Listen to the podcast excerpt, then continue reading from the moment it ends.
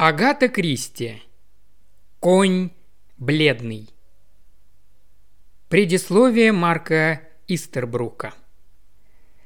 Мне думается, существует двоякий подход к необычной истории виллы «Конь бледный».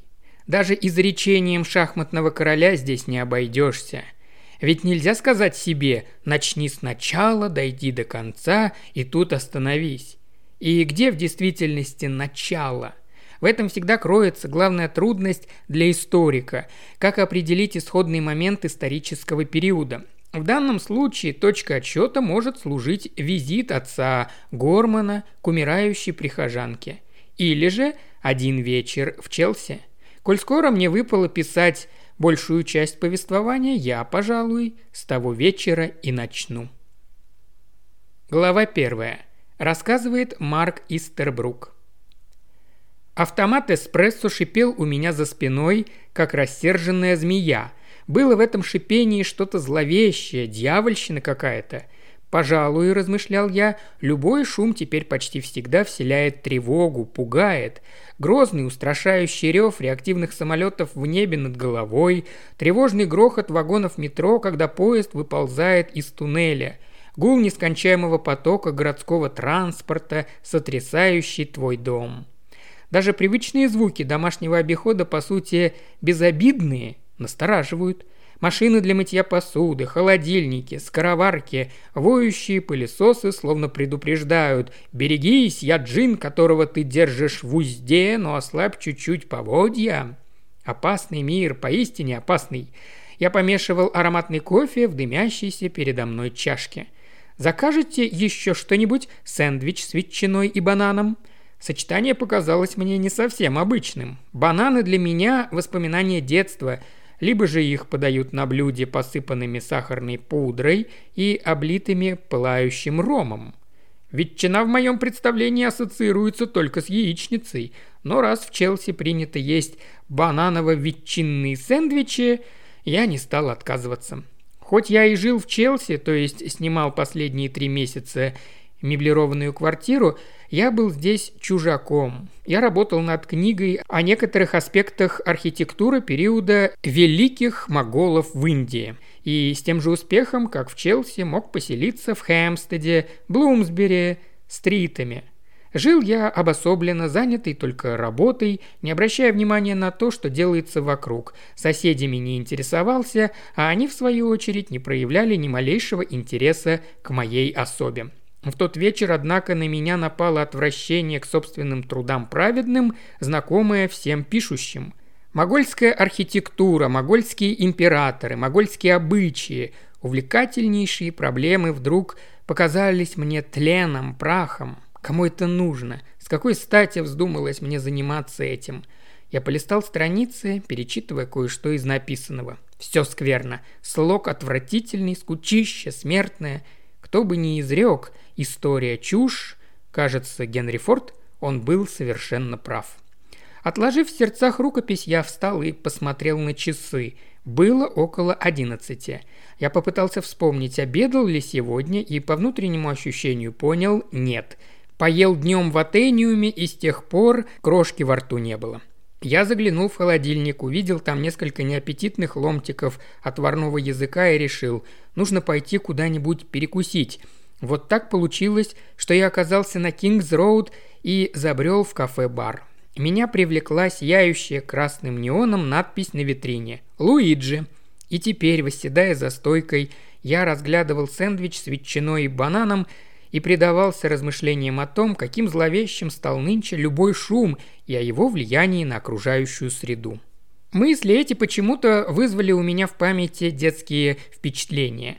Пантомима, представление для малышей, убогая сцена, крышки люков в полу, Дэвид Джонс в клубах дыма выскакивает из ящика.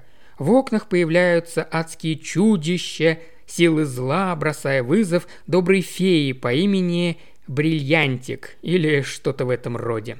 Да, та, в свою очередь, размахивает коротким жезлом, выкрикивает сдавленным голосом избитые истины о немеркнущей надежде и торжестве добра, предваряя этим гвоздь программы, финальную песенку.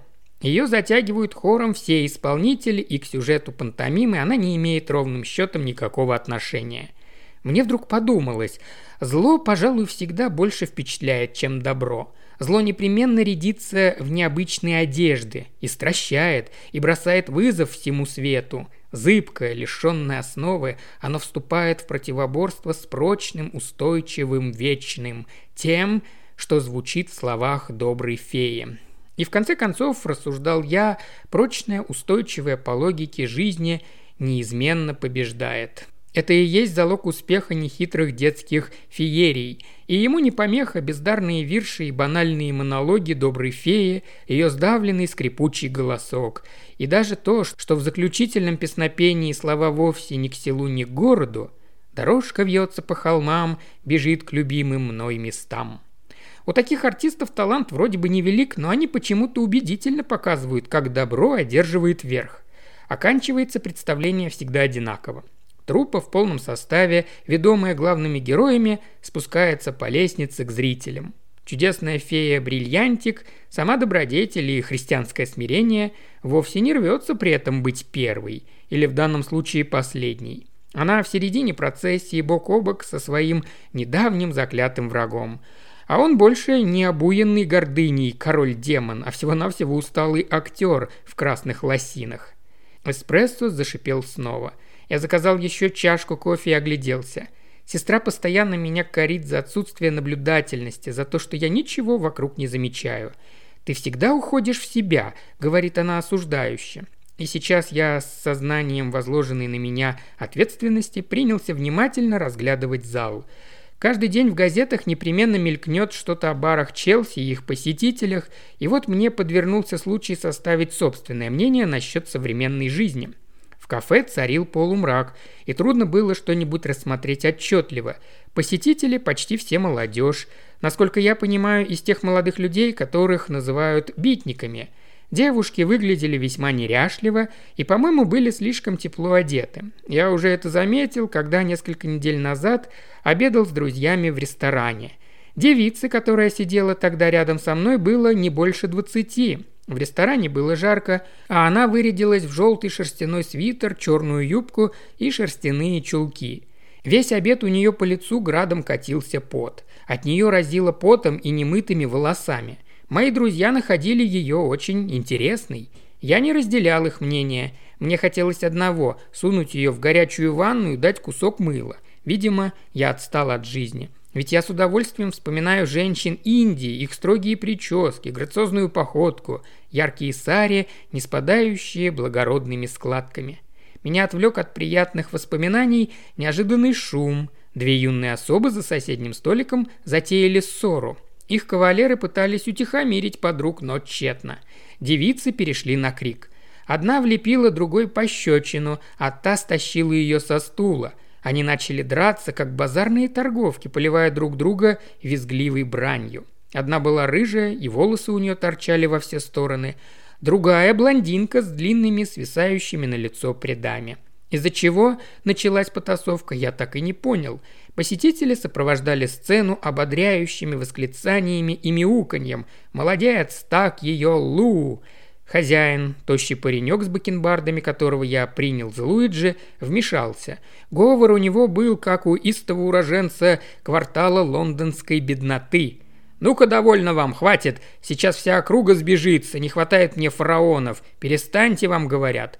Но блондинка вцепилась рыжие волосы, завопив при этом «Дрянь! Отбираешь у меня парня! Сама дрянь!» Хозяин и смущенные кавалеры разняли девиц. У блондинки в руках остались рыжие пряди. Она злорадно помахала ими, а потом швырнула на пол. Входная дверь отворилась, и на пороге кафе появился представитель власти в синей форме. «Что здесь происходит?» – грозно спросил он. Кафе встретило общего врага единым фронтом. «Просто веселимся», – сказал один из молодых людей. «Только и всего», – добавил хозяин, – «дружеские забавы». Он незаметно затолкал ногой клочья волос под соседний столик, противницы улыбались друг другу с притворной нежностью. Полисмен недоверчиво оглядел кафе. «Мы как раз уходим», – сказала блондинка сладким голоском. «Идем, Дак». По случайному совпадению еще несколько человек собрались уходить. Страж порядка мрачно взирал на них. Этот взгляд ясно говорил, на сей раз им, так и быть, сойдет с рук, но он всех возьмет на заметку. И полисмен с достоинством удалился. Кавалер Рыжий уплатил по счету. «Как вы, ничего?» – спросил хозяин у пострадавшей, которая повязывала голову шарфом. «Лу вас крепко угостила, вон сколько волос выдрала». «А я и боли-то никакой не почувствовала», – беззаботно отозвалась девица. Она улыбнулась ему. «Уж вы нас простите за скандал, Луиджи». Компания ушла. Кафе почти совсем опустело, я поискал в карманах мелочь. «Все равно она молодчина», – одобрительно сказал хозяин, когда дверь закрылась и, взяв щетку, замел рыжие волосы в угол. «Да, боль должно быть адская», – ответил я. «Я бы на ее месте не вытерпел, взвыл», – согласился хозяин, но Томми – молодчина. «Вы хорошо ее знаете?» «Да, она чуть ли не каждый вечер здесь. Такертон ее фамилия. Томазина Такертон. А здесь ее Томми Такер зовут. Денег у нее до черта. Отец оставляет ей все наследство, и что же она, думаете, делает? Переезжает в Челси, снимает какую-то конуру около Уонсворт-Бридж и болтается со всякими бездельниками. Одного не могу понять, почти вся эта шайка – люди с деньгами. Все на свете им по карману. Могут поселиться хоть в отеле Риц, да только видно такое вот жилье им больше по нраву. Чего не пойму, того не пойму. А вы бы что делали на их месте – «Ну, я-то знаю, как денежками распоряжаться», – отвечал хозяин. «А пока что время закрывать бар». Уже на выходе я спросил, из-за чего произошла ссора. Да Томми отбивает у той девчонки дружка, и право слово, не стоит он, чтобы из-за него драку затевать. Вторая девушка, кажется, уверена, что стоит, заметил я. Лу очень романтичная, снисходительно признал хозяин. Я себе романтику представлял немного иначе, но высказывать своих взглядов не стал. Примерно через неделю после этого, когда я просматривал «Таймс», мое внимание привлекла знакомая фамилия. Это было объявление о смерти. 2 октября в Фоллоуфилдской больнице Эмберли в возрасте 20 лет – скончалась Томазина Энн Такертон, единственная дочь покойного Томаса Такертона, Эсквайра, владельца усадьбы Кэррингтон-парк, Эмберли, Суррей. На похороны приглашаются лишь члены семьи, венков не присылать. Ни венков бедный Томми Такер, ни развеселой жизни в Челси. Мне вдруг стало жаль многочисленных Томми Такер наших дней – но я напомнил себе, что в конце концов я, быть может, и не прав. Кто я такой, чтобы считать их жизнь бессмысленной? А если моя собственная жизнь проходит впустую? Тихое существование ученого, зарывшегося в книге, жизнь из вторых рук. По правде говоря, разве мне ведомы радости бытия? Впрочем, я никогда их и не жаждал. Я решил больше не думать о Томе Такер и взялся за полученные в тот день письма. В одном из них моя двоюродная сестра Роуда Деспорт просила об одолжении. Я ухватился за ее просьбу, настроения работать не было. И вот нашелся прекрасный повод отложить дела. Я вышел на Кингс-Роуд, остановил такси и отправился к своей приятельнице, миссис Ариадни Оливер. Миссис Оливер была хорошо известна как автор детективных романов. Ее покой охраняла горничная Милли, поднаторевший в схватках с внешним миром дракон – я вопросительно взглянул на нее. Милли энергичным кивком выразила мне позволение увидеть хозяйку. «Идите-ка сразу наверх, мистер Марк», — сказала она. «Наша-то нынче с утра колобродит, пора ее в себя привести, может, вам удастся». Я поднялся по лестнице на второй этаж, постучал в дверь и вошел, не дожидаясь ответа.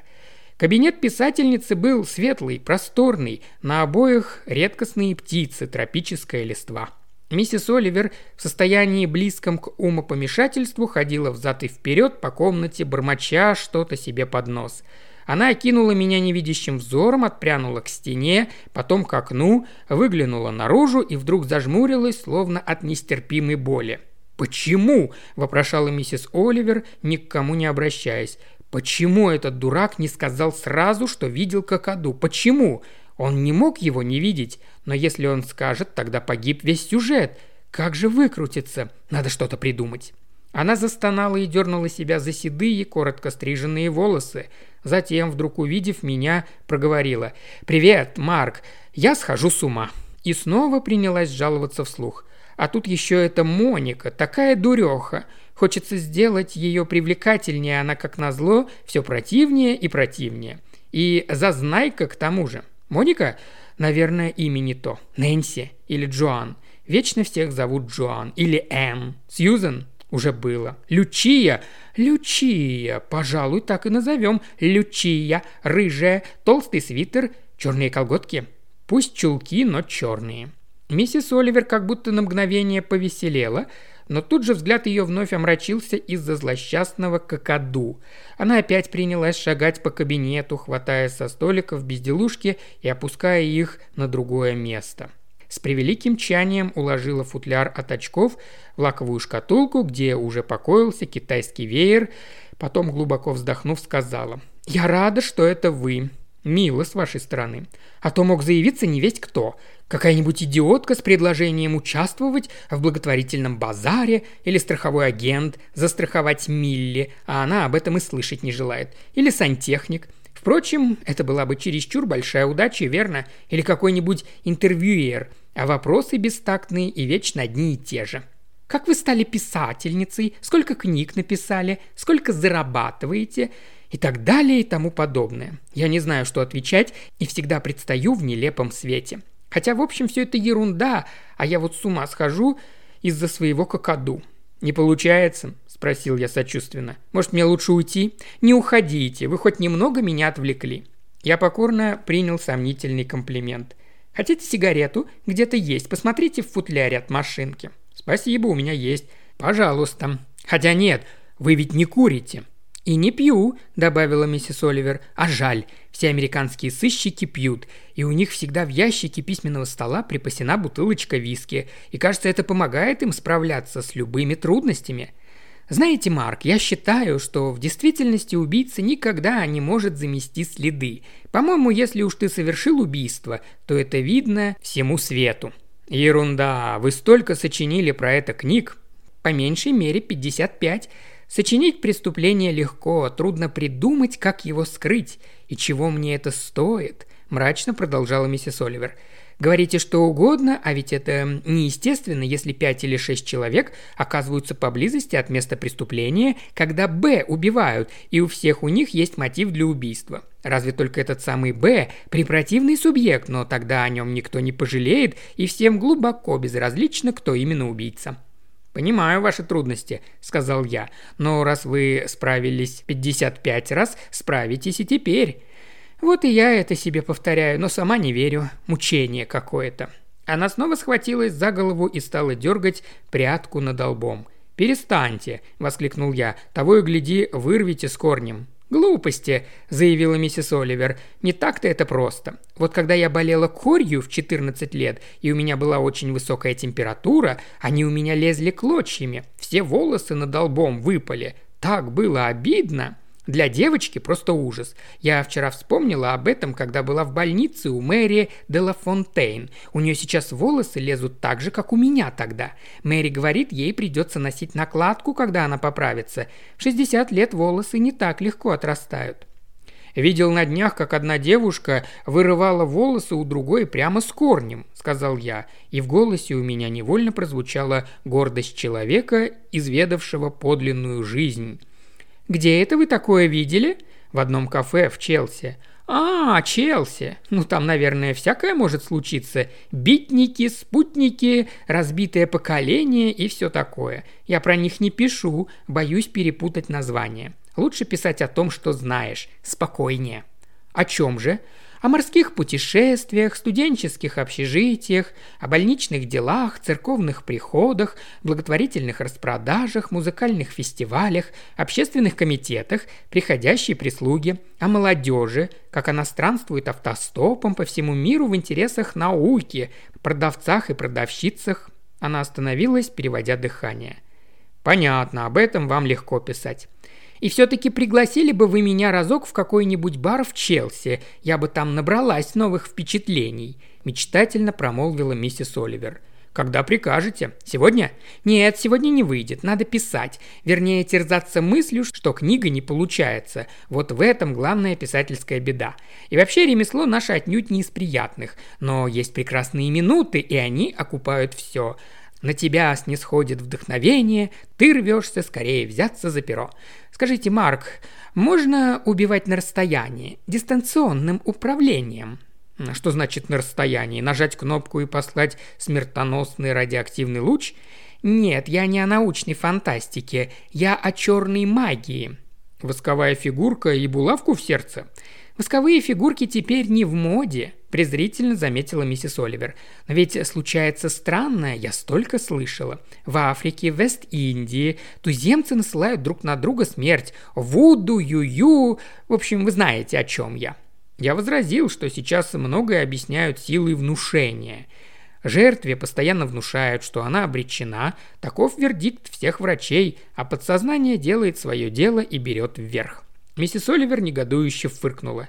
«Попробуй кто-нибудь убедить меня, будто я обречена сейчас же лечь и умереть. На зло не умру». Я рассмеялся. У вас в крови западный скепсис, который вырабатывался веками, неверие в сверхъестественное. «А вы, значит, верите?» «Не берусь судить, мне об этом почти ничего не известно. Что за странные у вас мысли сегодня? Новый шедевр будет об убийстве силой внушения?» «Вовсе нет. Что-нибудь привычное, вроде мышьяка, мне больше подходит. Либо же какой-нибудь надежный тупой предмет. С огнестрельным оружием всегда морока. Но ведь вы явились не для того, чтобы разговаривать о моих книжках». «По правде говоря, нет. Просто моя двоюродная сестра Роуда Деспорт устраивает благотворительный праздник и... «Ни за что!» – отрезала миссис Оливер. «Вам известно, что произошло на таком же празднике в прошлый раз? Я затеяла игру «Поиски убийцы», и первым делом, представьте, мы наткнулись на настоящий труп, жертву преступления. До сих пор никак не приду в себя». Поисков убийцы не будет. Все, что от вас потребуется, это сидеть в палатке и надписывать свои книги по пять шиллингов за автограф. «Ну, это бы еще ничего», – с сомнением произнесла миссис Оливер. «А мне не придется открывать праздник или говорить всякие глупости и надевать шляпу?» Я заверил, ничего подобного от нее не потребуется. «Это займет у вас всего час или два», – уговаривал я, «а потом сразу начнется крикет. Хотя нет, время неподходящее. Ну, танцы для детей, наверное, или маскарад с призом за лучший костюм». Миссис Оливер взволнованно прервала меня. «Конечно, как раз то, что надо. Мяч для крикета. В окно видно, как мяч взмывает в воздух. Это отвлекает моего героя. Он теряет ход мысли и ни словом не упоминает о какаду. Как хорошо, что вы пришли, Марк. Вы замечательный. «Я не совсем понимаю». «Может быть, зато я понимаю», — сказала миссис Оливер. «Все запутано, и мне некогда объяснять. Очень приятно было повидаться, а теперь быстренько уходите, немедленно». «Ухожу. Насчет праздника решили?» «Подумаю. Не беспокойте меня пока что. Куда я, черт возьми, делаю очки? Опять запропастились?» Уважаемый слушатель, ты прослушал ознакомительный фрагмент аудиокниги. Желаешь продолжить слушать аудиокнигу? Тогда подписывайся на канал Ильи Кривошеева на Бусте. Ссылка на канал в описании.